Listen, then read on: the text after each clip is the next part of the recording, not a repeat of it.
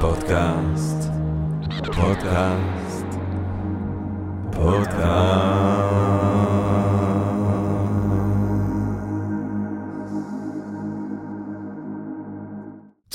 גבירותיי ורבותיי, ברוכות וברוכים הבאים לפודקאסט של Thinking Doing Different, פודקאסט למי שאוהב לחשוב ולשתות. אני ג'רמי פוגל ואנחנו רוצים להתחיל עם רגע של הודיה לעצם היש, לעצם המציאות הזאת שמאפשרת לנו למרות הכל ובהינתן כל אלה להיפגש כאן למען הרחבת הדעת, העמקת הידע, גירוי ואולי סיפוק הסקרנות, אולי רעיון נשגב, מעורר השראה ככה פתאום ביחד ובעברית. אה, וכמובן לשאר הדרך אנחנו רוצים להודות לסקרינס. יש binge אחר, סקרינס, אנחנו מצטלמים בסקרינס, אפשר לשמוע על הפודקאסט, אפשר לראות את הפודקאסט. אה, אתם תראו אותנו, נכון? אתם תראו אותנו, אתם תראו את בודה כאן, או את הספר שלי, תל אביב עם מים ועוד מחשבות חוף ימיות. אה, גם הוא ככה מצטלם פה באופן יפה. אגב, אפשר להשיג אותו באב על האור. אה, הספר הכי טוב בעברית מאז תהילים, אמרו המבקרים, ואני היה, הייתי מבקר, אבל זה גם נחשב. Uh, think and different, יש לנו הרצאות, יש לנו רטריטים, uh, עולם שלם של תוכן, בואו לפייסבוק, בואו לאתרים uh, שלנו ברשת. טוב, גבירותיי ורבותיי, uh, אשמה ובושה. אשמה ובושה והקשר שלהם uh, למוח שלנו, על זה אנחנו רוצים ורוצות uh, לדבר כאן היום. Uh, אתם יודעים, ב... Uh, הפרק השני של הגנאלוגיה של המוסר, אה, אחד מהספרים המרתקים של חברנו פרידריך ניטשה, שעליו כמובן הקדשנו כבר פרק, אה, הוא עוסק אה, בשאלה של המקור של התופעה הזאת, של מוסר כליות, סלשטס גוויסן בגרמנית. בעצם אשמה, תחושת האשמה, מה שאנחנו קוראים לו אשמה. והוא אומר, היה צריך לקחות מתישהו בתהליך התרבות של החיה האנושית, מלחמה של האדם נגד עצמו, מלחמה של החיה האנושית נגד עצמה, כדי להפוך בעצם ייצור פראי ליצור מתורבת, ליצור שיכול לקיים הבטחות. אה, אלימות שהייתה אה, אולי באופן אה, אה, טבעי מופנית החוצה, הופכת להיות מופנית פנימה. כן? זה בעצם תהליך התרבות. אחר כך ממש פרויד יושב על הדבר הזה. אלימות שמופנית החוצה הופכת להיות מופנית פנימה כחלק של המלחמה של החיה האנושית נגד עצמה כדי להפוך את עצמה בעצם לייצור, מייצור פרא לייצור מתורבת. וזה יצר בעצם כתוצר לוואי מצב אה, שהוא אה, קודם בכלל לתרבות האנושית כמו שאנחנו מכירים אותם, מצב שהוא גס, שהוא ביולוגי, אה, של...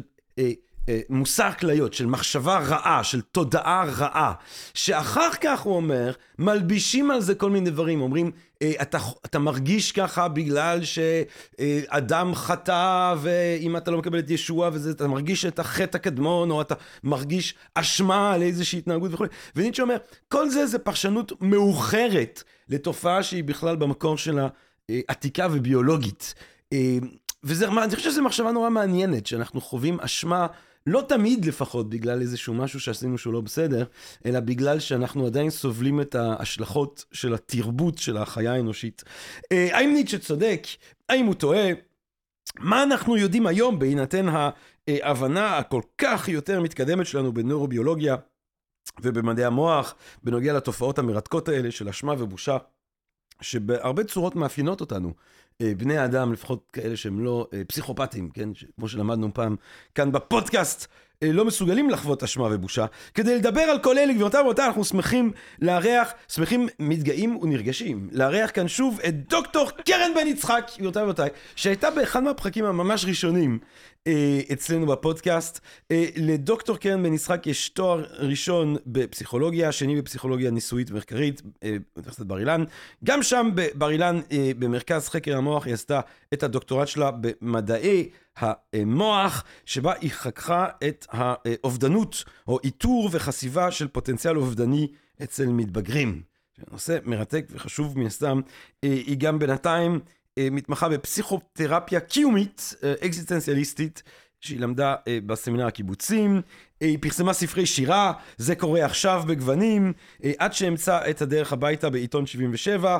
יש לה קליניקה, ששם היא מטפלת בפסיכותרפיה קיומית, היא מלמדת בסמינר הקיבוצים, היא, היא מייעצת במשרד החינוך מייעצים, או עובדת שם עם מטפלים ומייעצים במשרד החינוך, והיא מרצה לקהל הרחב, וגם עושה פה בסקרינס כל מיני דברים שאתם מוזמנים לצפות בהם.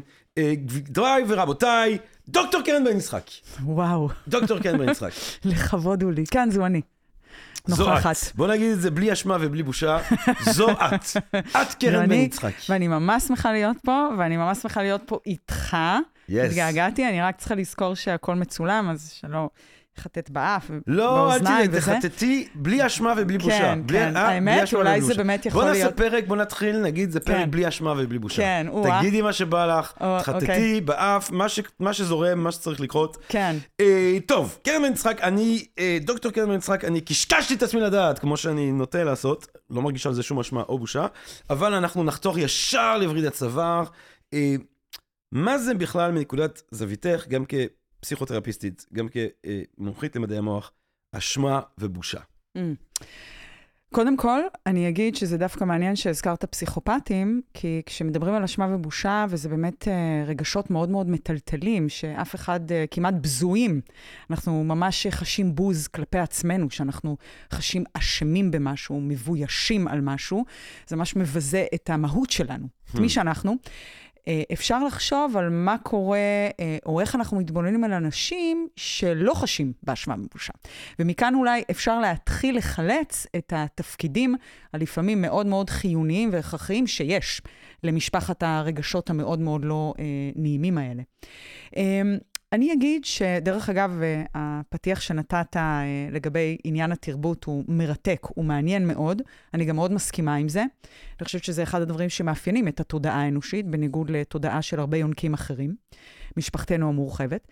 אמ, אבל אני אגיד שאשמה בעצם מוגדרת כחוויה שבה האדם מאמין שהוא עשה או אמר משהו שנוגד את העקרונות שלו, את האמת שלו, את המצפון שלו, אוקיי? שהוא מאמין שזה נוגד את המוסר הפנימי שלו. השאלה המתבקשת פה זה מתי באמת, מתי אשמה היא יעילה, או האם היא בכלל יכולה להיות יעילה, האם היא יכולה לשמור עלינו, האם יש לה איזשהו תפקיד אבולוציוני, הישרדותי, ספוילר, התשובה היא כן.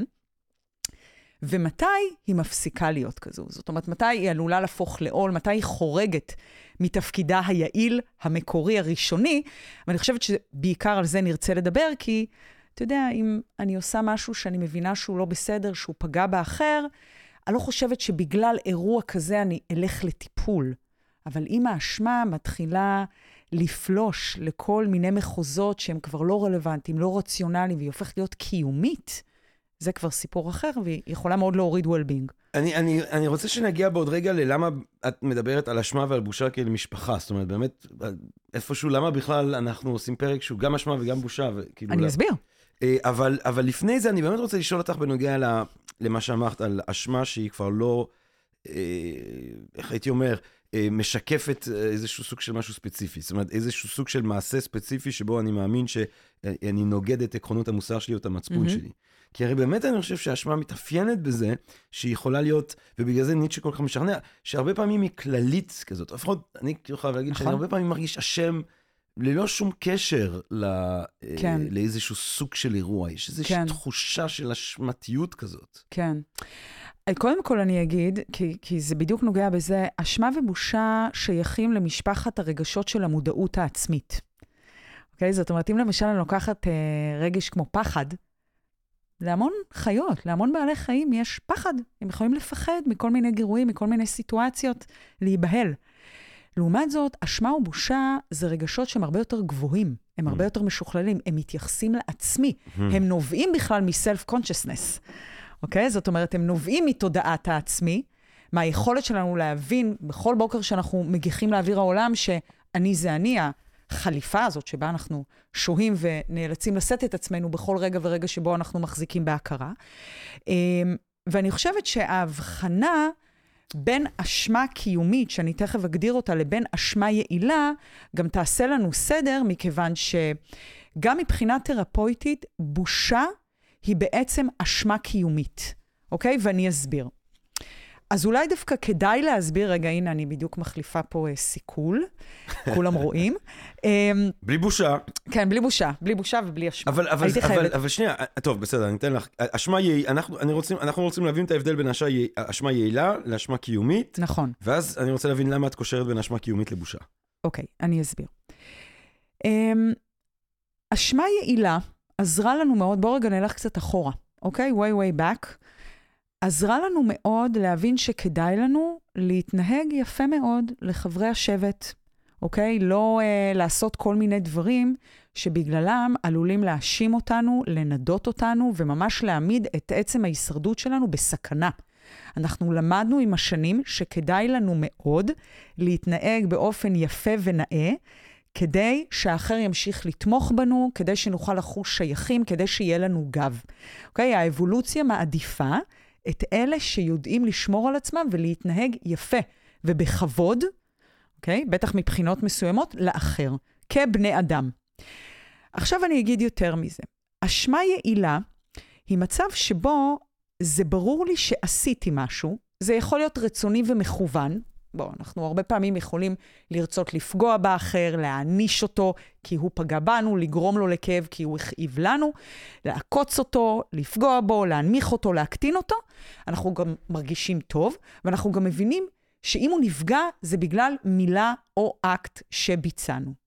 אשמה כזו היא מוצדקת, היא רציונלית, היא יעילה והיא גם מקדמת. מדוע? מכיוון שבמצב כזה, הרבה פעמים אני אחוש ב drive כדי לנסות ולקרב, לפחות במקרים מסוימים, את האדם שבו פגעתי.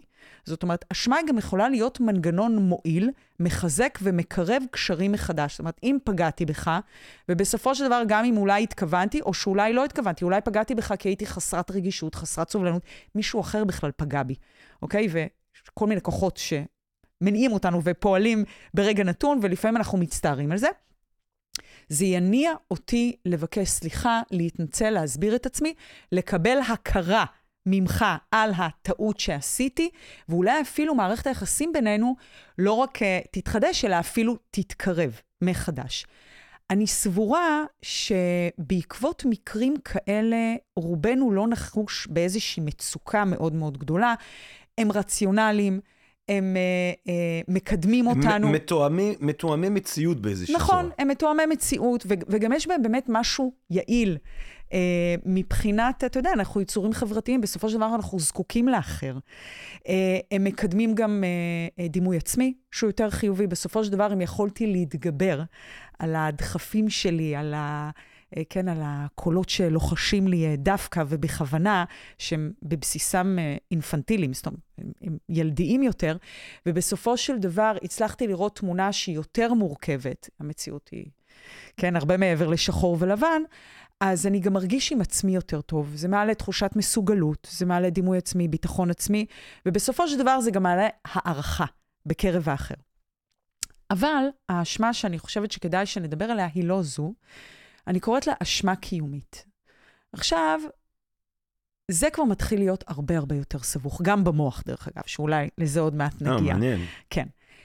כי כשאנחנו מדברים על אשמה קיומית, אנחנו מדברים על כל מיני חוויות אשמה. אני לא יודעת אם אתה תזדהה עם חלק מהדוגמאות שאני אתן. למשל, אשמה על זה שאני מצליחה וחברה טובה שלי פחות. אשמה על זה ש...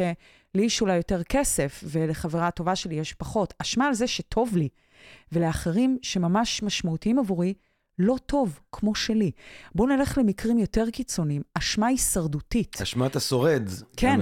כן. איך, איך, איך זה יכול להיות שחס וחלילה איבדתי מישהו כל כך קרוב, ואני העזתי לשרוד? כן? אה, זה, זה אשמה אה, מאוד אה, קיצונית. בואו נלך לאשמה עוד יותר ככה, גם משכונות שהן מאוד מטלטלות של קורבנות. למשל, אחד הדברים ששומעים המון מקורבנות של, בואו נלך ישר להארדקור, למשל תוקפנות מינית, אוקיי? אתה תמיד תנסה ו- ות- ותשמע בין השורות תשובות כמו, או מסקנות, כמו במרכאות כפולות ומכופלות, זה קרה לי בטח כי לבשתי חצאית קצרה מדי, אוקיי? Mm. כי התנהגתי באופן כזה וכזה. אה, נכחתי בפיגוע וחטפתי PTSD בעקבות ההפרעת דחק פוסט-טראומטית, כי הלכתי בכל זאת דרך הרחוב הזה, והרי חשבתי לעצמי אולי ללכת דרך רחוב אחר, איזה מטומטמת אני. זה בדיוק קרה בגלל זה, זה בגללי. אוקיי? זאת אומרת, כן. אנחנו מדברים או, פה... או ילדים שיכולים לקחת על עצמם את הגירושים של ההורים, או... או או- כן. ש- וכאן זה מאוד מעניין לציין שלפעמים לאשמה, כמובן בלתי רציונלית בעליל, לא מקדמת, לא יעילה, הרי בכל אחת ואחת מהדוגמאות הללו, תחושת האשמה לא באמת מופנית כלפי עוול שאני מבינה שגרמתי לו, כן. שאני אחראית לו, ושאני באמת יכולה לעשות לגביו משהו. כן, זאת אומרת, באף אחת מהדוגמאות האלה לא מדובר על מצב שבו פגעתי באחר באופן מכוון, או לא מכוון, אבל מודע. אוקיי? אה, וזה הדבר העיקרי שמבדיל בין אשמה יעילה, מקדמת רציונלית, לבין כל הדבר הזה שקוראים לו אשמה קיומית. אשמה על עצם הקיום שלי, שבחרתי כך ולא כך, על עצם ומה מה האופן... המקור, מה המקור הנפשי או הפיזי אה, של אשמה קיומית כזאת? כן. אז אני אגיד עד כמה שזה יישמע מוזר, שהרבה פעמים אה, אשמה קיומית יכולה להיות מאוד יעילה בצורך שלנו לחוש בוודאות ושליטה בעולם. הרבה פעמים היא מארגנת ומסדרת את העולם. זה אומרת, אם מאוד... אני מרגיש אשמה על משהו, זה סימן שאני מעורב באיזושהי צורה שאני חלק מהשרשרת הסיבתית שהובילה אליו. כן, אה, אה, לפי מה שאני מאמינה. נכון. כן, זה מאוד מאוד קשה לקבל נכון. את, העובדה שהעולם הוא כאוטי, כאוטי, במידה כן. מסוימת, הוא, הוא בלתי נשלט. אה, זה, זה, אתה יודע, זה תובנות שיש לנו, בני האדם. הרקמה העצבית המופלאה הזאת, כ-86 מיליארד נוירונס, תאי עצב בעברית צחה, אה, מאפשרים לנו להבין את זה, שאנחנו תופסים זמן על פני ציר, ויש עבר ויש עתיד, והעתיד לא ידוע, ואי אפשר לדעת באמת מה יקרה. זה, זה מכניס את כל התודעה שלנו from day one למצב מאוד ייחודי וצובע אותה בצבעים מאוד ייחודיים. ההבנה שאנחנו זמניים. זה מאוד מאוד משבש אה, חלקים במוח שהם הרבה יותר פרימיטיביים וקדומים, והם רוצים ודאות, הם רוצים שליטה, הם רוצים מסוגלות, בניגוד לחוסר אונים. אם אני הלכתי ברחוב מסוים וחס וחלילה הייתי עדה לפיגוע, זה יהיה לי הרבה יותר קשה להפנים את הידיעה שלא היה לי שום דבר, דבר וחצי דבר לעשות בנידון. לא הייתה לי שום שליטה על זה. מעניין מאוד. כן, ו- ואם אני מספרת לעצמי שלא, אבל יכולתי ללכת דרך הרחוב הצדדי הזה, וזה בגלל זה באיזשהו אופן, אפילו שחלקים מסוימים במוח, דרך אגב, הקדמים, הקדם-מצחיים בעיקר, מבינים שאין לטענות הללו שום שחר, אה, חלקים אחרים מאוד ינסו להפנים את האמונה הזאת לצד המחיר הגבוה, שהיא כמובן אה, גובה, רק כדי לנסות ולאחוז באיזושהי מידה של כמו ודאות. לי יש איזו תיאוריה לתיאוריות קונספירציה, יש לי תיאוריית קונספירציה לתיאוריות קונספירציה, והיא. שאנשים מעדיפים לחשוב שיש אבא רשע מאשר לקבל כאוס. זאת אומרת, אתה מעדיף לחשוב שיש איזשהו סוג של קבל כזה, איזשהו סוג של ארגון, של איזושהי אליטה ששולטת על הכל בסופו של דבר, כן. מאשר לקבל את הרעיון הנורא הזה, מגרדת באף, כן. שהמציאות היא כאוטית לחלוטין, וש... אה, אה, אתה יודע, אתה מעדיף לחשוב שג'ורג' דובלי בוש עושה את 9-11 בסודי סודות, כי, והכל בעצם תחת שליטה, גם עם שליטה רעה, מאשר לקבל שבצורה די כאוטית 16 צעירים אה, יכולים ככה לשנות את ההיסטוריה. כן. אה, בשנייה. נכון? אה, ואז את אומרת שבעצם חלק, חלק מתופעת האשמה הקיומית לפחות, היא נובעת מאיזשהו צורך דומה. זאת אומרת, אני מעדיף לחשוב כן. שאני בשליטה וזה אשמתי, נכון. מאשר לקבל שבעצם אין לי שום דבר מה אה, נכון, לעשות ש, בנושא הזה. שדברים קורים בעולם, זה לא קשור אה, גם לצדיקים, אה, ולא היה לי שום דבר, אבל שום דבר שיכולתי לעשות כדי למנוע את זה. ממש כך, זו מחשבה שהיא מפרקת, היא מפרקת ודאות, היא מפרקת באיזשהו אופן את הצורך ההישרדותי שלנו. אתה יודע, כיונקים, אנחנו כל הזמן חייבים לאתר ולחשוף סכנות. תסתכל על נטרפים בספארי, הם כל הזמן ב-360, כן? זאת אומרת, הם, אה, זה חלק מהאינסטינקט הקיומי שלנו. והמוח מנגד, אה, אני אפילו לא אגיד מנגד, זה, זה קורה בו זמנית, זה גם מה שהופך את זה לכל כך מורכב וקונפליקטואלי, מבין שהמציאות היא הרבה הרבה יותר מורכבת, המוח האנושי, כן? ואשמה היא הרבה פעמים דרך אה, לארגן ולסדר את העולם, וכך לחוש יותר בשליטה, ודאות ומסוגלות. אז אם פעם הבאה, אני בכל זאת אלך דרך רחוב צדדי, אם פעם הבאה אני לא אלבש חצאית מיני כזו, אם פעם הבאה אני לא אלך עם עגילי זהב בשעה כזו ברחוב הזה, זה לא יקרה. מעניין, כן. מעניין מאוד. וזה, וזה זה נורא, וזה כמובן אה, הרבה פעמים מגביר ומאוד מעלה את המצוקה, כי הרבה פעמים אנשים, אה, אתה יודע, שחווים אירועי קצה, גם ככה אה, נחשפו בפני חתיכת אמת מאוד מאוד לא פשוטה, שאיתה הם צריכים להתמודד, וזה כמעט כמו שמשתילים לנו צ'יפ לתוך התודעה, משהו בתודעה משתנה בעקבות אירועי קצה. האשמה עוד יותר מורידה ומקטינה ומצמצמת את הדימוי העצמי שלנו, את המסוגלות שלנו, אין בה שום חמלה כלפי העצמי, אין בה שום באמת רגישות והקשבה כלפי העצמי. זה כבר אני נכנסת יותר לחדר הטיפול, ו- ויש בה אפילו אלמנט טרגי.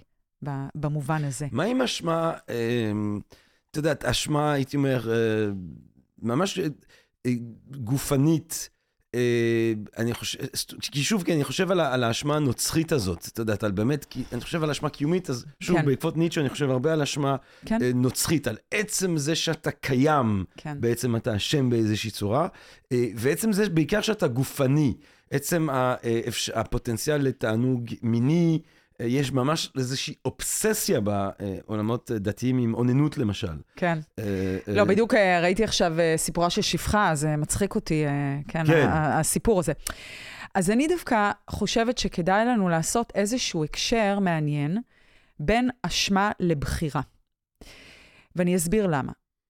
כשאני אומרת אשמה קיומית, אני מתכוונת לכל אותן חוויות של אשמה אה, שלא מופנות כלפי אקט מסוים, או אה, כן, אה, סיטואציה מסוימת שאני בחרתי באופן אקטיבי לפעול בהם בצורה מסוימת שפגעה והכאיבה לאחר, ואני כמובן מבינה את זה. אני מתכוונת באמת לכל מיני סיטואציות שאין לי שליטה עליהן, אני מתכוונת לתגובות שלי, או לדברים שקרו לי שאין לי שליטה עליהם, וכמובן, הרבה פעמים הדבר הזה כולל, אשמה קיומית כוללת גם חוויית, וכאן אני מכניסה גם את הבושה, כי זה מאוד מאוד מהול אחד בשני, אמ, אשמה שמופנית כלפי המהות שלי, אוקיי? הדחפים שלי, הרצונות שלי, כלפי הקיום שלי. עכשיו, למה אני קושרת את זה לבחירה? אני מקווה שנסכים עם הטענה שאומרת, לפחות מבחינת המדע, שאנחנו לא בחרנו להיוולד. Mm. אנחנו לא בחרנו היכן להיוולד, למי להיוולד, איך לגדול, אה, איזה חינוך לספוג, אילו מסרים להפנים. אנחנו אפילו לא בחרנו באיזה גוף להיוולד. אנחנו לא בחרנו uh, במאפייני התודעה שיש לנו.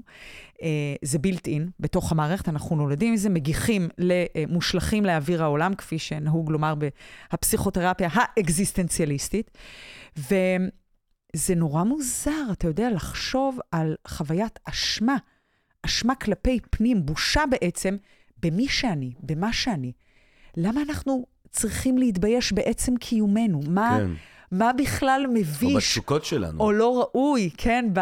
ב ב... כאילו, כל התרבות המערבית באיזושהי צורה התביישה בגופניות שלנו במשך כן. uh, כן, אבל שנה. אתה אומר, הנה, זה בדיוק חלק מהתרבות.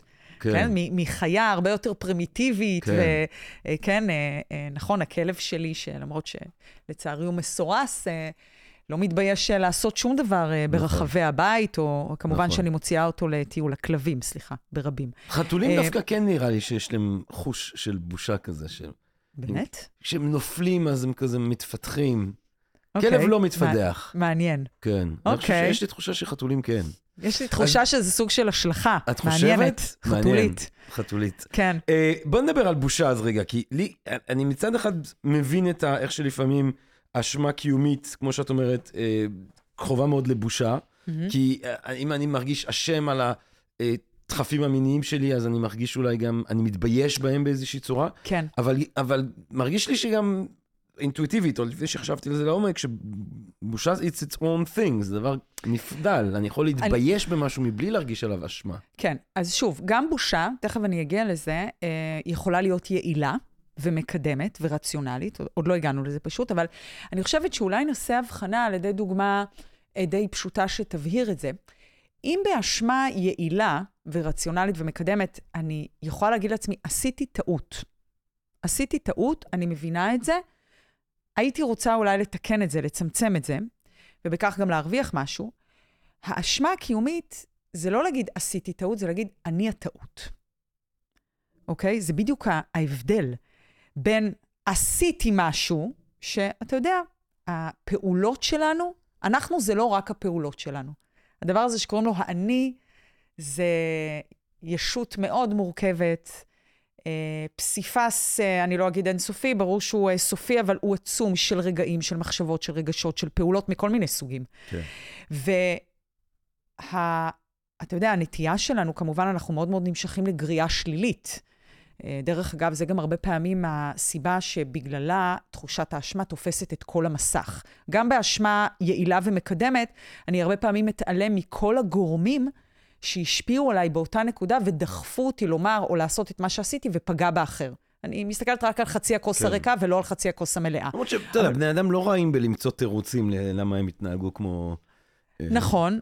שובבונים פה ושם. השאלה, השאלה אם אה, זה משהו שאני משתמשת בו כדי להפחית מעצמי את האשמה, או שזה משהו שדווקא כדאי לי להנגיש כדי לסבול פחות ממצוקה אה, שקוראים לה אשמה.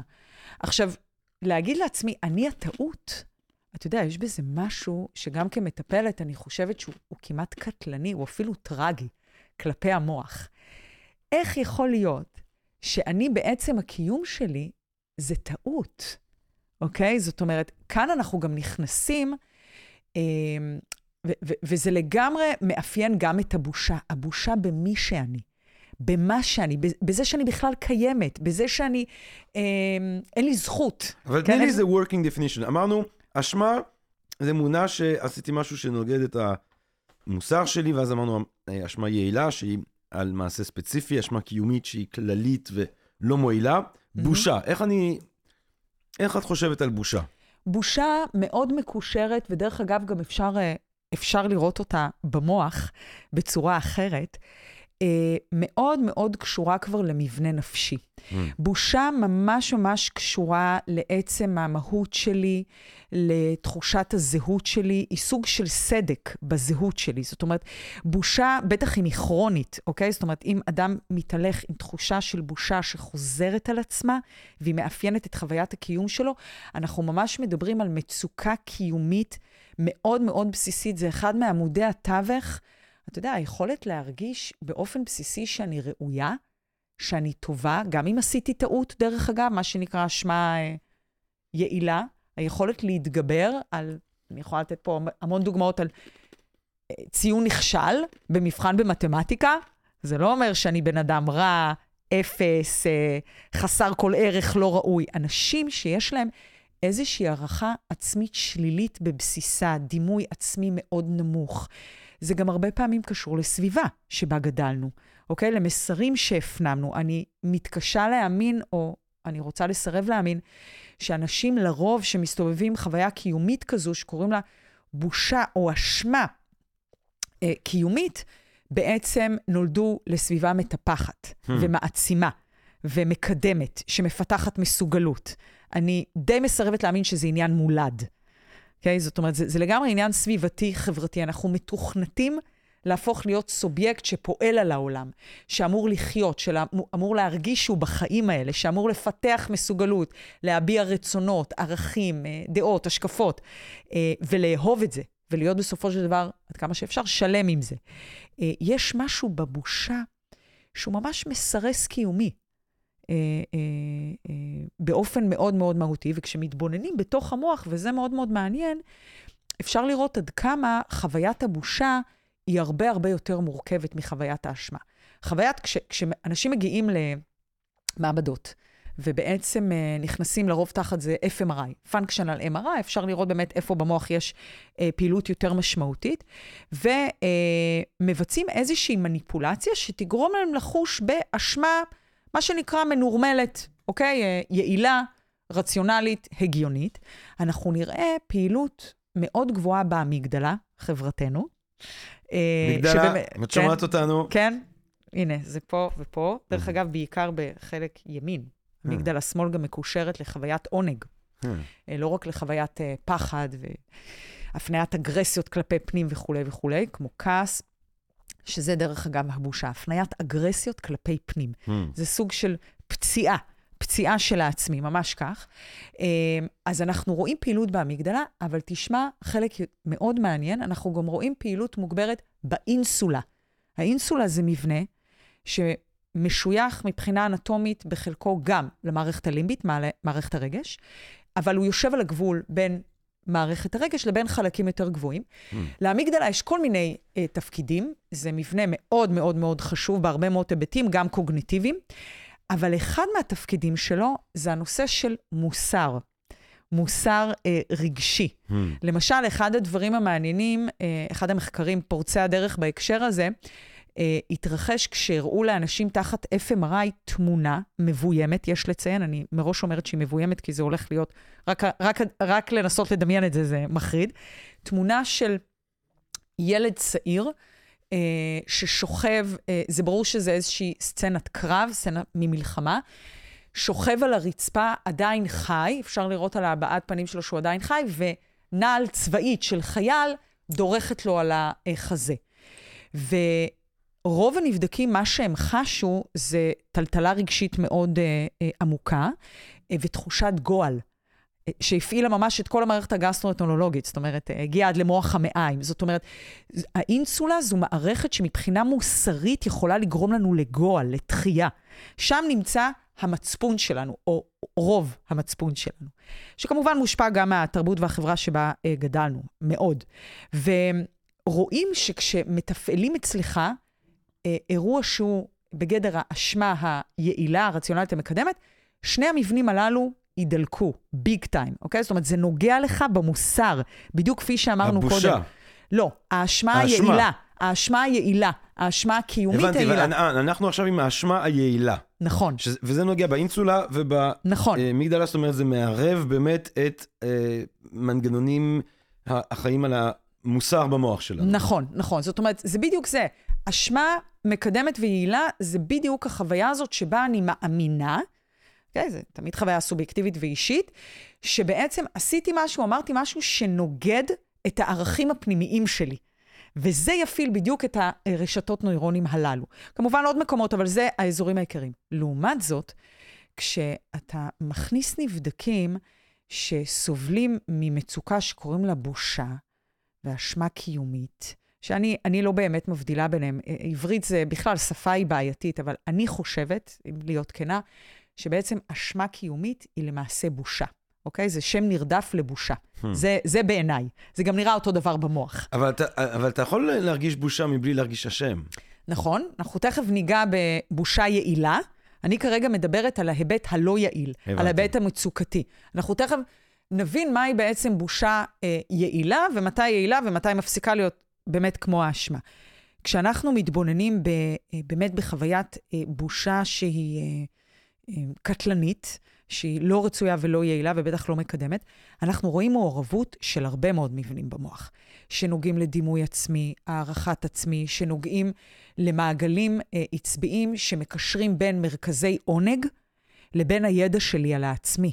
אתה יודע, יש מסלול בתוך המוח שקוראים לו מסלול הערכת העצמי, שממש מקשר בין חלקים מאוד מאוד קדמיים, קצת בהטייה קדימה, פה, פה חברים, לבין אה, חלקים הרבה הרבה יותר אה, אה, עמוקים, שנמצאים לרוב בגרעין הקומבנס, נוקלס הקומבנס, שזה מרכז ההתמכרויות, מרכז העונג שלנו, שאחראי גם על התמכרויות. וכאן אנחנו כבר רואים היבטים הרבה הרבה יותר מורכבים. גם תחשוב על ההבדל בין אני עשיתי טעות, אתה יודע, זה עניין מצבי. זה תלוי סיטואציה, תלוי אדם, לבין להגיד, אני הטעות, עצם המהות שלי, הקיום שלי זו הבעיה. אנחנו בשכונות אחרות לגמרי, אוקיי? עכשיו, רצית להגיד משהו? שאני יכולה להגיד משהו לגבי בושה יעילה. בטח שאת יכולה להגיד. זהו, אני רוצה, אני רוצה שנייה באמת להגיע, ל, ל, כמו שעשינו אשמה יעילה וקיומית, על בושה יעילה. ו... כן, כן. אז אתה יודע, הרבה פעמים בגלל שאנחנו יצור אה, חברתי, אנחנו נולדים לתוך קשר, אנחנו חייבים קשר, אנחנו חייבים קשר כדי לשרוד, אנחנו אה, אה, חייבים קשר מטפח, מעצים, אנחנו חייבים להרגיש שייכים. כדי לשרוד, ממש כך, בדיוק כמו הנוירונים אצלנו במוח, הם חייבים אחד את השני כדי אה, להעביר אינפורמציה ולחיות בכלל. אה, אני חושבת שהרבה פעמים אשמה תדחוף אותנו, אה, סליחה, בושה, בושה, תדחוף אותנו, אה, או, או תקדם את הצורך שלנו להשתייך לקבוצה. לא להיות חריגים, לא להיות שונים יתר על המידה, Mm. לפחות בסיטואציות מסוימות. זה לא שאני אומרת חס וחלילה, אל תהיו אמיצים, אל זהו, תתלבשו זהו, כמו זהו, שאתם זהו, רוצים. זהו, זהו, זהו. יש כן, לזה- כן, כן. זאת אומרת, אפשר לחשוב בצורה ברורה, לפי מה שאת אומרת, על היתרונות האבולוציונריים של תחושת הבושה, כי היא נכון. מעודדת אה, קוהרנטיות חברתית ושיתוף פעולה חברתי שיכול לקדם את ההישרדות שלנו כקבוצה. מצד נכון. שני, בין- בין- באמת קונפורמיות, כן, לשמה היא הרבה פעמים גם דווקא יכולה לסכן אותנו נכון, אה, מוסרית, כי אתה לא, העדר לא תמיד דוהר לכיוון המוסרי ביותר. נכון. ואם דיברנו על כלבים, אז כמובן צריך לציין פה את אה, חברנו אה, דיוגנוס מסינופה, דיוגנוס, אם אתה שומע, אה, אה, מקים, או אחד מהמקימים של האסכולה הציניקנית, כן, הציניקנית זה בא מציניקוס, כלב ביוונית. שהוא הוא, הוא ההוא שחי בחבית, אה, והוא האמין, הוא הריץ כלבים, כי אה, לכלבים אין אה, בושה, לא חשוב להם מה חושבים עליי, מה אומרים עליי. כלב, אה, כמו שאמרת, כן, אם כלב רוצה, הוא חייב עכשיו להריח לעצמו את פי הטבעת, הוא יעשה את זה בכיף, הוא ילקק לעצמו את האשכים, הוא לא יחשוב פעמיים, הוא יעשה את מה שהוא צריך נכון. לעשות, שהוא רוצה לעשות, הוא יאהב אותך, אתה תדע שהוא אוהב אותך, הוא שונא אותך, אתה תדע שהוא שונא אותך, וכל החיים בעצם של דיוגנוס הציניקן, היה אה, לשים פס בצורה בוטה על הנורמות החברתיות, אה, כן. כי הוא חשב שהדבר היחידי שחשוב זה הצדק המוסרי. זאת אומרת, הוא כן. לא רצה אשמה, הוא לא רצה להרגיש אשמה באיזושהי צורה, זאת אומרת, הוא רצה לחיות חיים של מידה טובה, של כן. אריטי, של כן. מוסר, אבל, אבל הוא חשב שדווקא להתגבר על הבושה, זה משהו שיכול לאפשר לך להיות אנשים, לחיות חיים בלי אשמה. זאת אומרת, כן. אם היית רוצה ללמוד פילוסופיה אצל דיוגנס בסינופיה, אז הוא קודם כל אומר לך, לפני הכל תלך שלוש שבועות עם דג מת על רצועה ברחובות העיר. כן, אבל על השאלה אם, אם. אם זה היה בסדר מבחינתו, אם, אם, אם, אם היינו יושבים אצלו בהרצאה והיינו מריחים לעצמנו את פי הטבעת. וואי, לגמרי. בהנחה שהיינו יכולים. וכאן כן חשוב, אני לא מחרבן- בטוחה. הוא היה מחרבן בתיאטרון, הוא אוקיי, היה על, מעונן על בציבור. איזה שנה אנחנו מדברים? אנחנו מדברים על המאה הרביעית לפני הספירה. אוקיי, אז, אז קצת השתנה, אני מסכימה, גם ברומא היו אה, שירותים אה, משותפים, נכון? לא, לא, אבל לדעתי? זה לא בקטע של משותף, הוא היה עושה דברים שהיו נתפסים כגסים. הוא היה אוכל כן. בשוק, הולך עם אצבע משולשת מורמת, כן, מעונן בציבור, מחרבן בתיאטרון, אוקיי. יורד על אנשים אז שלא אני כדאי יכולה לרדת לחשוב על זה עליהם. באופן חינני. יחד עם זאת, כשאנחנו מס... רגע רוצים להסתכל על... את על... לא, יש לי תחושה שאת לא אוהבת את דיוגנוס מסינופה. לא, לא, אני, אני באמת חושבת שיש בזה משהו חינני כשמדברים על זה, אבל יחד עם זאת, כשאתה חושב על כולם נוהגים בצורה כזאת, ובעצם מה מאפשר את זה, אני חושבת שכדאי מאוד להכניס פה את הנושא של ויסות. אוקיי? מכיוון שכשהכלב שלי מנסה להריח לעצמו את האשכים שכבר אין לו לצערי, אה, זצ"ל. אז, אז אתה יודע, יש לזה עוד השלכות. אין לו ויסות, אין לו ויסות. אה, זה גם בא לידי ביטוי ביצרים תוקפניים. כמובן, אוקיי? זאת אומרת, אני, אני כן חושבת שראוי לקשור את הדבר הזה ולומר שאין ספק שכדאי שזה יהיה מידתי, אוקיי? זאת אומרת, הצורך להרגיש כמו כולם, אוקיי? כדאי שזו תהיה בחירה ולא תחושת הכרח. תראה, אני, אני, אני רק חושב ש, שפה באמת חשוב להבדיל בין שני הדברים האלה, של אשמה שיכולה להיקשר לאיזשהו כישלון מוסרי, נכון. לבין בושה שיכולה להיות באמת רק עניין של קונפורמיות. זאת אומרת, כן. ילד שמגיע לבית ספר, ולכולם יש נעליים אה, יקרות של איזה מותג, ולא אין, הוא יחווה בושה, למרות שאין כן. שום אשמה בדבר. כן. אני אגיד עוד דבר שאתה זאת אומרת, ציינת... במובן הזה, זה, בושה זה משהו שכמו דיוגונוס, אני חושב שאפשר לחשוב שזה משהו שאפשר לנסות לגמרי להתעלם ממנו, או להתגבר עליו, או להשתחרר ממנו, ואשמה לא. כן. אמ, זה נכון, רק השאלה, שוב, כשאני חוזרת לבושה המצוקתית האמיתית, זה משהו שללא ספק צריך, אה, צריך לטפל בו, כי היא לא בהכרח קשורה למבטו של הקהל, אוקיי? או יותר נכון, למבט מדומה של הקהל. וכאן אני כן רוצה להגיד שבעצם אמ, הרבה פעמים נוהגים לומר שהבושה ה... אמ, הלא רציונלית כמובן, אה, בעצם מופנית כלפי איזשהו עצמי אידיאלי. אוקיי? בין, זה איזשהו פער בין העצמי המתפקד לעצמי האידיאלי. זה חוסר ובעצם- קבלה של, של מי שאתה ב, כן, ב, כן. בתכלס. כן, ו- וכאן הרבה פעמים, אתה יודע, בחדר הטיפול, אנחנו ננסה להבין ולשאול את השאלה, מי הוא אותו עצמי אידיאלי בכלל? זאת אומרת, מי, מי רקם אותו? מי, מה, מאיפה ההנחות האלה בכלל, שאני אמורה להיות 1, 2, 3, שאני אמורה להוציא את הציון הזה והזה, שאני אמורה להיראות כך וכך, וכאן אנחנו כבר הולכים way way back, זאת אומרת, זה, זה בדיוק זה, ה, אמ, הבושה הזאת כלפי העצמי, הניסיון, אני גם אגיד שדרך אגב, בהיבט הקיצוני, הרבה פעמים זה גם יכול להיקשר לאובדנות, אוקיי? גם לנטיות אובדניות, כשהבושה היא מאוד עוצמתית וכרונית, הרבה פעמים היא גם תערב דאון, יכולה להוביל לדאון מאוד מאוד רציני. הרצון להיעלם הוא, הוא תוקף אותי. אוקיי? ואם יש לי רצון להיעלם כי אני מאמינה שאני לא ראויה, אני סוג של טעות, לא שעשיתי טעות, אני הטעות, אנחנו חוזרים לזה, אה, אנחנו באמת מגיעים למצב שעלול להיות, לא רק שהוא טרגי ונוראי, אה, קטלני. אוקיי? ובעצם אה, מסוכן. ואחד הדברים הכי חשובים בטיפול זה להיכנס לתוך המבנה הזה. בושה זה ממש סוג של מבנה בתוך המוח, שכולל בתוכו מרכיבים שלא קשורים רק לכאן ועכשיו, הם הרבה פעמים קשורים להיסטוריה שלי, לפסיפס החווייתי, שאותו חוויתי, לחינוך שקיבלתי. Uh, הרבה פעמים אני חושבת שכשמתחילים לטפל בבושה קיומית, uh, זה יכול, אם הטיפול מצליח, להציף אותנו בזעם, שהוא דווקא לא רע, כן? זאת אומרת, uh, הרבה פעמים מאחורי בושה יש זעם מאוד מאוד מאוד אותנטי, לגיטימי, אנושי, שכדאי להתחיל להציף אותו באופן הדרגתי ומבוקר, אה, שיכול לבטא את החלקים האותנטיים שבתוכי. You know what I mean? Mm. כן? אז זה, זה באמת משהו אה, אה, ששווה לציין. אני אגיד עוד דבר לגבי בושה. בושה הרבה פעמים אה, יכולה להיות חוויה שמסכנת את האדם. מכיוון שלפעמים מתלווה אליה הדחף להסתיר.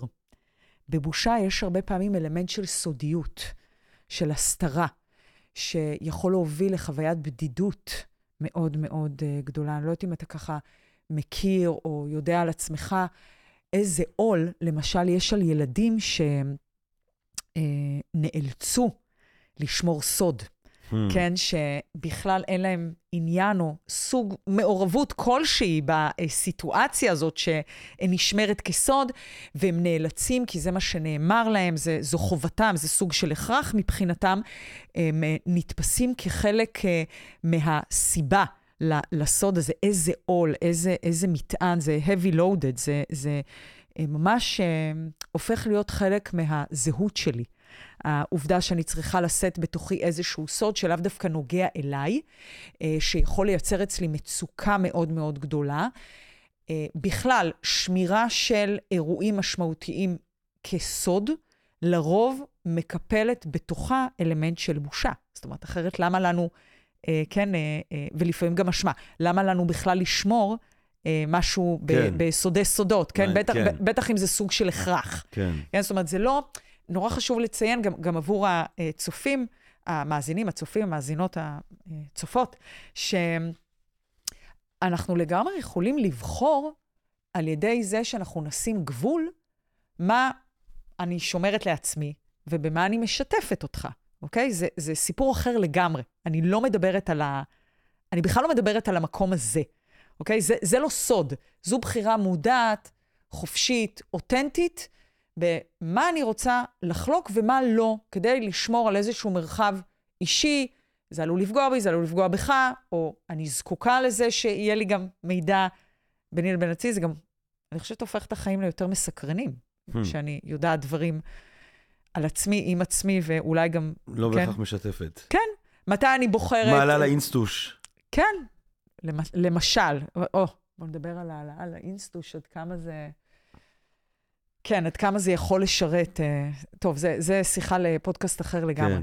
אבל um, אני חושבת שעיקר ההבחנה פה זה בין חוויה שנתפסת כהכרח, כמשהו שנכפה עליי, שכופים עליי, שמייצר uh, מצוקה לרוב, לבין בחירה שאני עושה, שהיא מבטאת רצון שלי ולמעשה מנכיחה אותי. הופכת, uh, אתה יודע, אם אני אשתמש במטאפורה, יותר ממני נמצא. בכאן ועכשיו, אוקיי? ו- ולכן אני יותר חיה, אני יותר מממשת את עצמי. זה בדיוק מצב הפוך מאשר להגיד לעצמי, אני טעות. כן. כן, או, או אני מקולקלת, או משהו בי לא כן. בסדר, או וכולי וכולי. אני רואה שזה גורם לך לחשוב הרבה. כן. מאוד, כי... אני, אני, אני שוב חושב במונח, במה, זאת אומרת, אני חושב תרפויטית באיזושהי צורה, כן? אני מנסה, כאילו, אני, אני שומע את מה שאת אומרת, ואני מנסה להגיד לעצמי, אוקיי, אז מה בעצם... אה, מהם הנגזרות התרפויטיות, התרפויטיות אה, של המחשבות האלה ושל התולבנות האלה. כן. אה, זאת אומרת, באופן, אני- זאת אומרת, אני חושב שאשמה יעילה אה, כבן אדם שכן שואף לחיות חיים מוסריים זה דבר אה, טוב, זה דבר שיכול אה, להוביל לתיקון, אה, תיקון עולם, תיקון מידות. כן. אה, אשמה קיומית, בושה קיומית, מהמם. אפילו אני, אני, אני לא יודע, אה, בושה יעילה, מה, אני אפילו לא, אני מנסה לחשוב על בושה יעילה. מה זה בושה יעילה? בושה יעילה זה מצב שבו, למשל, אתה יודע, אני רגע אלך ל... אמ, איזושהי... אה, כאילו, מה שאני אומר זה שאני לא חושב שיש כזה דבר בהכרח. כאילו, למה אתה צריך להרגיש בושה בנוגע לאיזשהו סוג של משהו, כאשר זה לא אשמה? זאת אומרת, אשמה כן. כן, התנהגת בצורה נוראית עם איזה מישהו במשפחה, תרגיש על זה אשמה, אל כן. תעשה את זה יותר. כן. בושה? למה, למה שבן אדם בעצם צריך להרגיש בושה? אני לא אומר ש, שלא צריך שתהיה פרטיות מסוימת, אבל כן. למה שיש כזה דבר בושה עניינית? אני תוהה, יש כן. כזה דבר בושה עניינית? זה, יש הגדרה כזו. אני מסכימה איתך שהמילה בושה היא מילה קשה, לא פיירית. אבל מה, אז מה, יש אז, בה- אז יש מה, בה מה, משהו לא הוגן. כשמדברים על בושה עניינית, למה מתכוונים? אני חושבת שמדברים על הצורך להשתייך, ולפעמים הצורך הזה בא על חשבון אה, כל מיני רצונות, אה, דחפים, אוקיי? מיידיים, אותנטיים, שלי, שיהפכו אותי לחריגה או לסוטה, באותו אני- רגע. אני, אז אני, אז אני אומר לעצמי, לא רוצה בושה, נקודה. לא צריך את זה. כן, אני חושב, אני מסכים פה עם דיוגנוס בסינופה. כן. לא צריך את הדבר הזה. אני ידעתי שזה יקרה, ואני, וזה לא מפתיע אותי, ואני חושבת שזה נהדר. זאת אומרת, אני חושבת שזה נהדר שאתה יכול להסתובב בחוויית הקיום שלך ולהגיד את זה לעצמך, אני חושבת שזה מקום מאוד בריא. זה לא שאני לא חווה בושה, אבל לא, אני, כן, אני, כן, אין לי אבל- שום בעיה לוותר על החוויה כן, הזאת. שוב, כן. אשמה יעילה, אני רוצה שזה יישאר. אשמה קיומית, כן. אני הייתי שמח להיפרד. ובושה על כל גווניה, אני אומר לעצמי, אז, וואלה. אז האם אתה חושב שהיכולת שלך להגיד את זה, ולהאמין בזה ולרצות בזה, קשור באופן ישיר לדימוי העצמי שיש לך ולביטחון העצמי שיש לך? כאילו, אני, בוא נגיד שאני חושב שזה... הלוואי שהייתי חווה את עצמי באופן, בדימוי עצמי, שלא מוביל אותי למקומות של בושה. מהמם. בגלל שאני רואה, שאני לא רואה, אני לא רואה, חוץ מקונפורמיות, אני לא רואה באמת שעכשיו אנחנו מדברים וחושבים על זה סתם. נכון? אני לא, לא רואה בזה משהו מועיל, כן, משהו שמקדם אותי. כן. ואתה אומר קונפורמיות באופן כללי, אתה גם משתעל כשאתה אומר הרבה פעמים קונפורמיות. כן, זה בעיה. זה עושה לי רע. כן, אני נורא יכולה להבין את זה. אני נורא יכולה להבין וגם נורא יכולה להזדהות עם זה. זה לא אני- שאני איזה אנטי קונפורמיסט, אה, אני יודע מה, חריג, אה, אבל... אני חושבת שיש מצבים שבהם אה, אה, אנחנו נרצה להשתייך לקבוצה, להיראות כמו קבוצה, אנחנו נרצה שלא להיות מוקד תשומת הלב, כי אנחנו לא רוצים לחוש בסטרס, אוקיי? אנחנו לא רוצים לחוש בלחץ.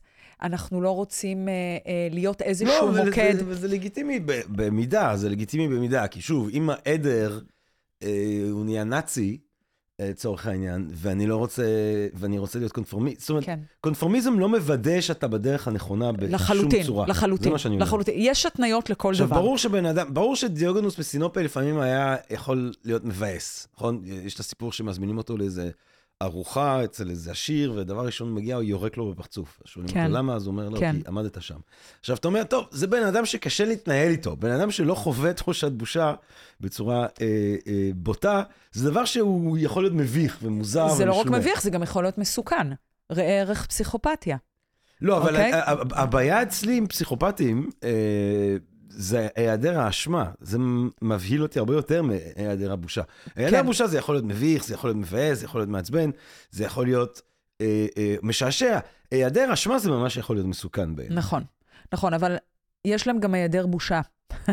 זאת אומרת, הם... נכון. הם, הם, הם, הם, הם, אחד הדברים שמאפיינים פסיכופתיה, אה, וגם סוציופתיה, למרות שסוציופתיה היא אה, יחסית יותר ברת טיפול, כי, כי היא על רקע חברתי יותר, אה, סביבתי, אה, אה, פסיכופתיה היא ממש מבנית, זאת אומרת, היא פנימית, אנחנו כן יכולים לראות עד כמה, לצד המודעות למעשים, הקשים שפסיכופת עלול לבצע ומבצע, אין לו שום בעיה עם זה, ואם כן, זה הוא יוצא מזה אה, מהר מאוד, זאת אומרת, הוא, הוא יש לו יכולת שכנוע אה, מופלאה, כי הוא גם בדרך כלל אינטליגנט.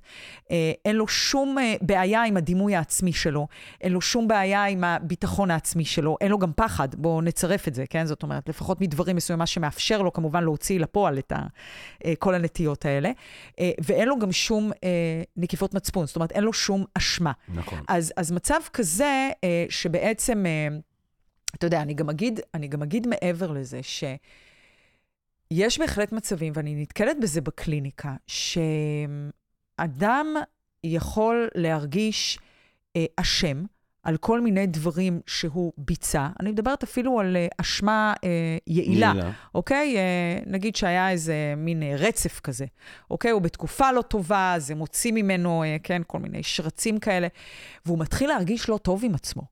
הוא מתחיל להתבייש קצת במי שהוא, אוקיי? זה, זה, יש קשר בין הדברים, אוקיי? זאת אומרת, ברגע שאנחנו נמצאים בכל מיני סיטואציות של חיים שהן גם מתחילות להיות ממושכות, שמוציאות מאיתנו אה, פנינים, אז גם האופן שבו אנחנו רואים את עצמנו עלול להתערער, אוקיי? וכאן נורא נורא חשוב, ואתה אמרת את זה יפה, קונפ, אה, קונפורמיזם אה, זה לא אה, איזושהי, אה, כן, אה, אה, נוסחה מבטיחה לחיים מאושרים. כמובן שלא. או לחיים ראויים, כן. נכון, לחלוטין. המציאות היא מקום מורכב, זה גם כן. וגם וגם וגם, לא, זה אין לא ספק או-או-או. שזה יעיל, בוא בוא נגיד, בושה זה יכול להיות יעיל גם בתוך הבנה של איך למקם את עצמך בחברה, איך אה, ליצור סביבך אה, שם טוב, כן, אין, אין, אין, אה, זה דבר חשוב ברמה כן. המקצועית, ברמה החברתית. כן, אה, אני לא אומר שזה לא, זה, זה, אני לא אומר שזה לא חשוב או מועיל באיזושהי צורה, אבל זה לא...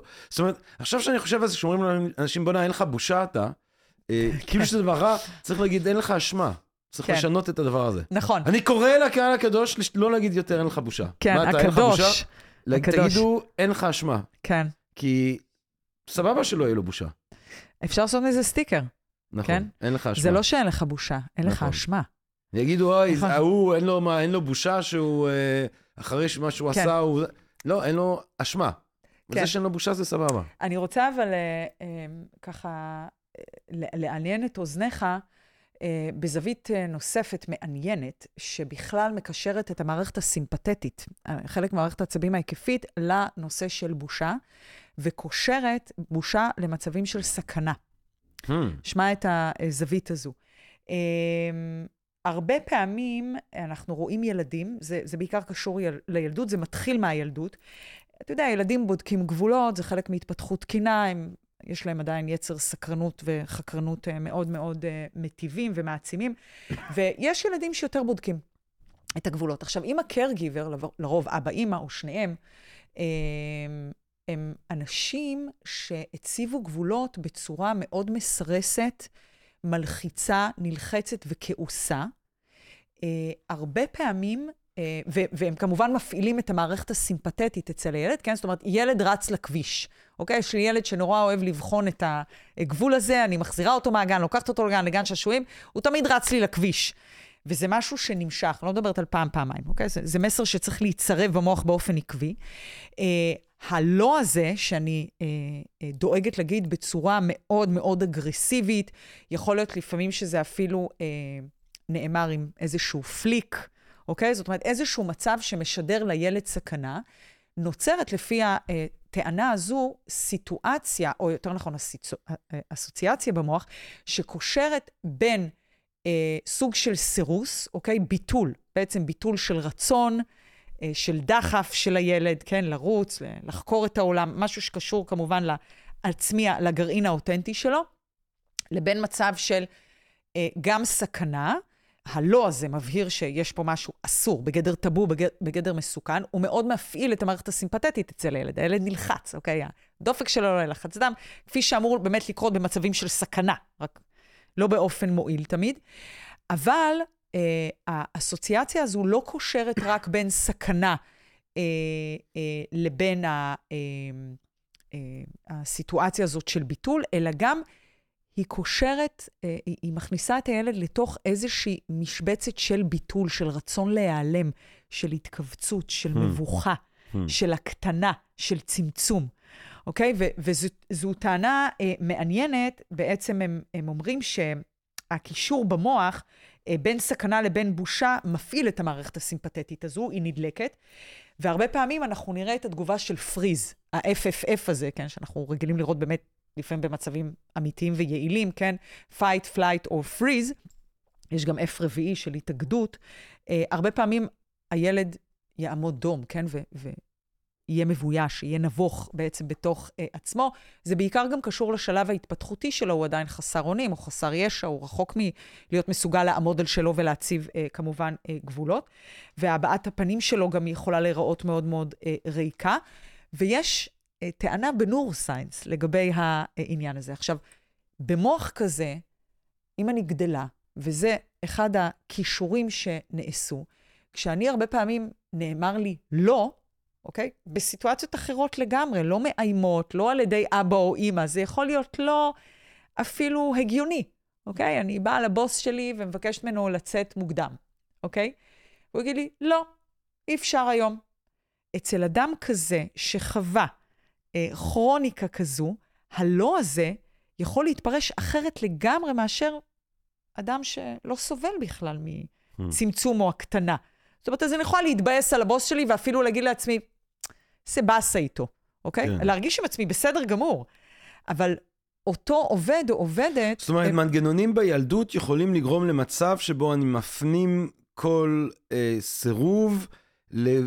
לכדי אה, בושה. כן, לבושה, לרצון להיעלם, לרצון להיעלם, גם באלף, אני, אני, אני נעלמת, נעלמת דום, כן? זאת אומרת, אני, אני...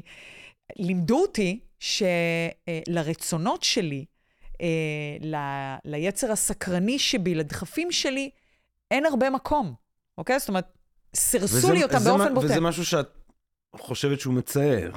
אני חושבת שהוא מאוד מאוד בעייתי. בוודאי שיש צורך בגבולות. יש צורך בגבולות חד משמעי.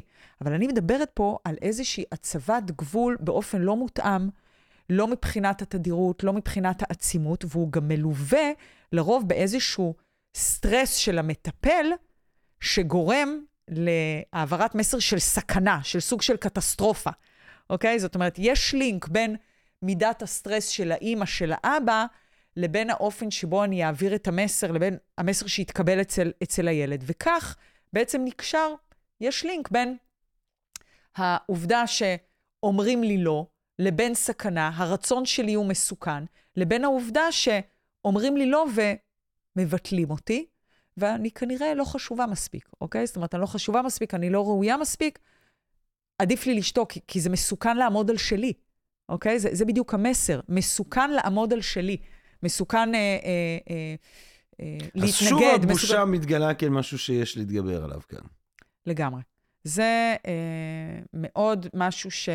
תראה, קודם כל אני אגיד שהרבה פעמים ה-attachment הראשוני שלנו, אתה יודע, אנחנו משליכים אותו המון בבגרות. נכון. אנחנו רואים את זה ביג טיים ביחסים רומנטיים. נכון. אבל לא רק, זה גורם להטיות אה, מאוד מאוד אה, משמעותיות אה, לאופן שבו אנחנו מפרשים את העולם.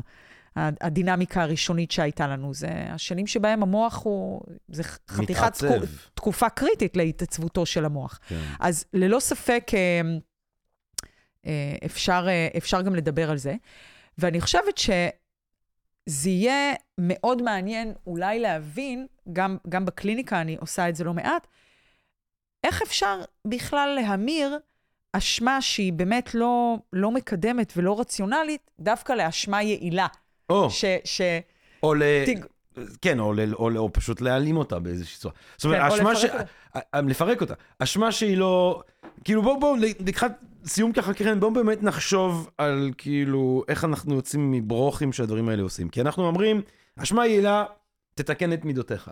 אל כן. תעשה את זה שוב. כן. כן, או, לא יודע, תשב בכלא, הולך למשטרה ותודה במעשה.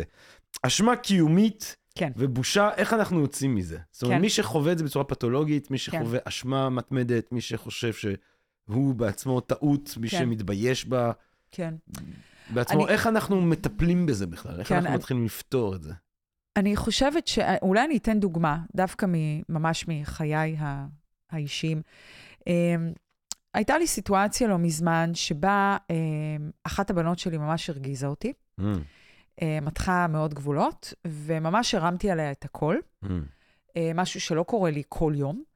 אה, ו, ו, ומאוד, וזה עשה לי רע מאוד. זה עשה לי רע מאוד. אה, אה, אני גם אמרתי לה איזושהי מילה שאני בדרך כלל לא אומרת, כמובן לא קללה, אבל אה, אני הרגשתי שמאוד פגעתי בה.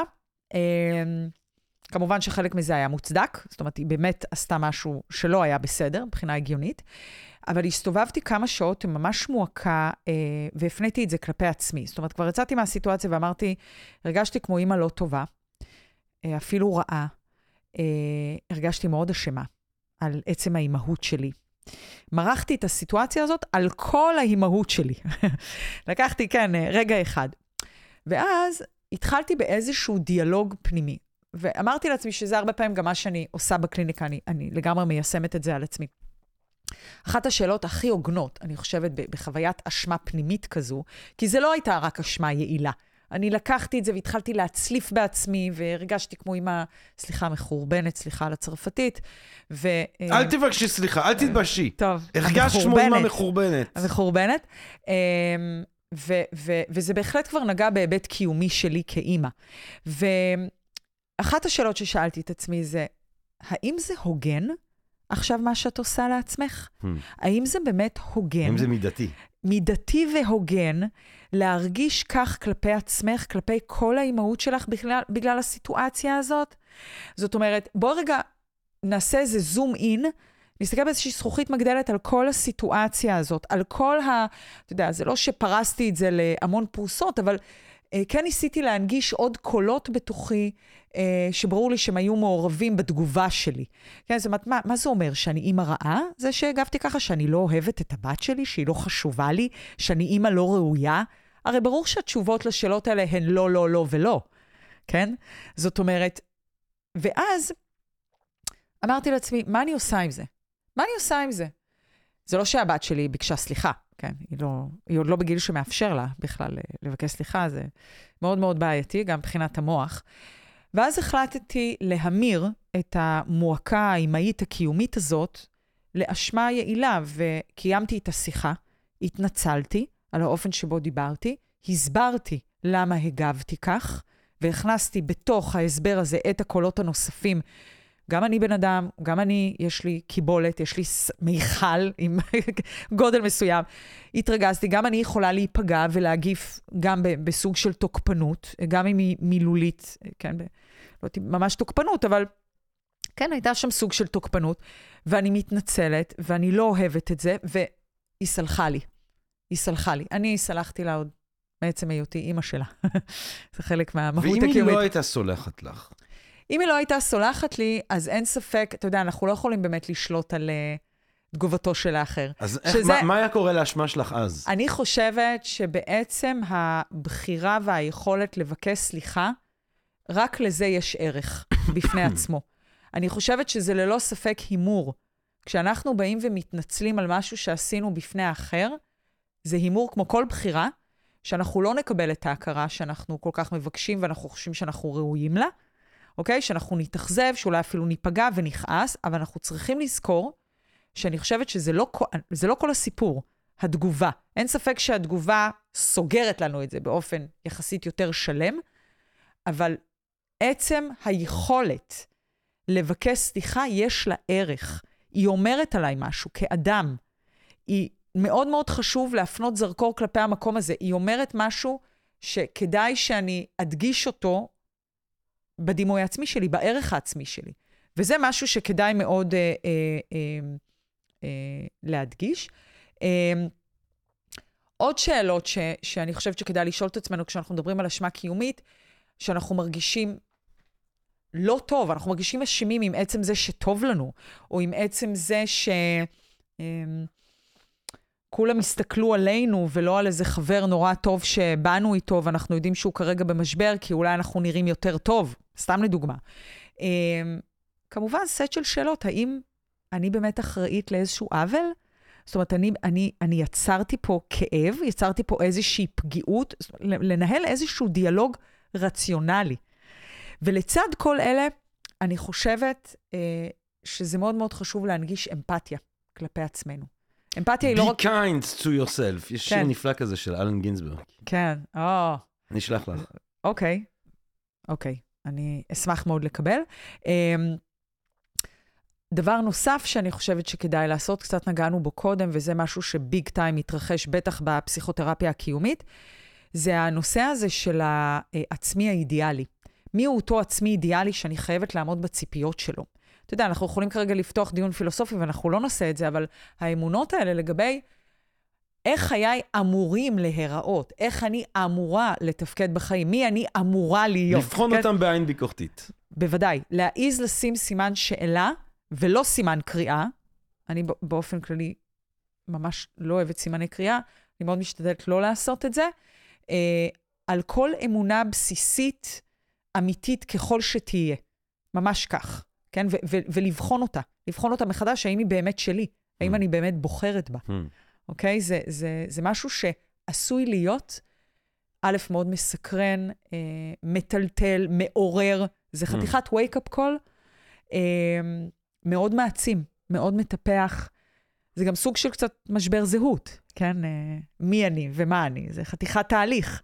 אבל מצוקה כמו בושה או אשמה קיומית יכולות להיות טריגר טוב. זה, זה מה שנקרא המשפט הטחון הלעוס הזה, כן? משבר הוא הזדמנות. Hmm. יכול להיות. יכול להיות שגם בנקודה הזאת. דוקטור קרן בן יצחק, יאללה, בוא לא נתבייש. יאללה. מה נעשה, מה נעשה כדי...